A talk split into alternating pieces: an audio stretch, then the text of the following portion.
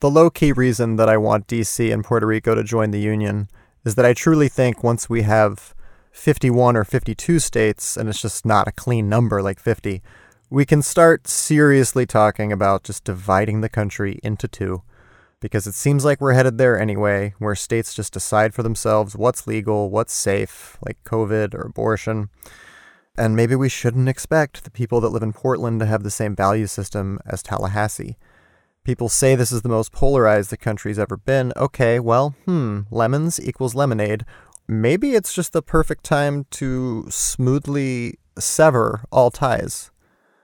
It just seems very difficult to govern such a big country, and there are irreconcilable differences, and we should just get a divorce. It's it's mutual.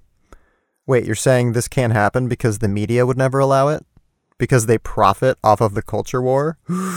you didn't hear it from me.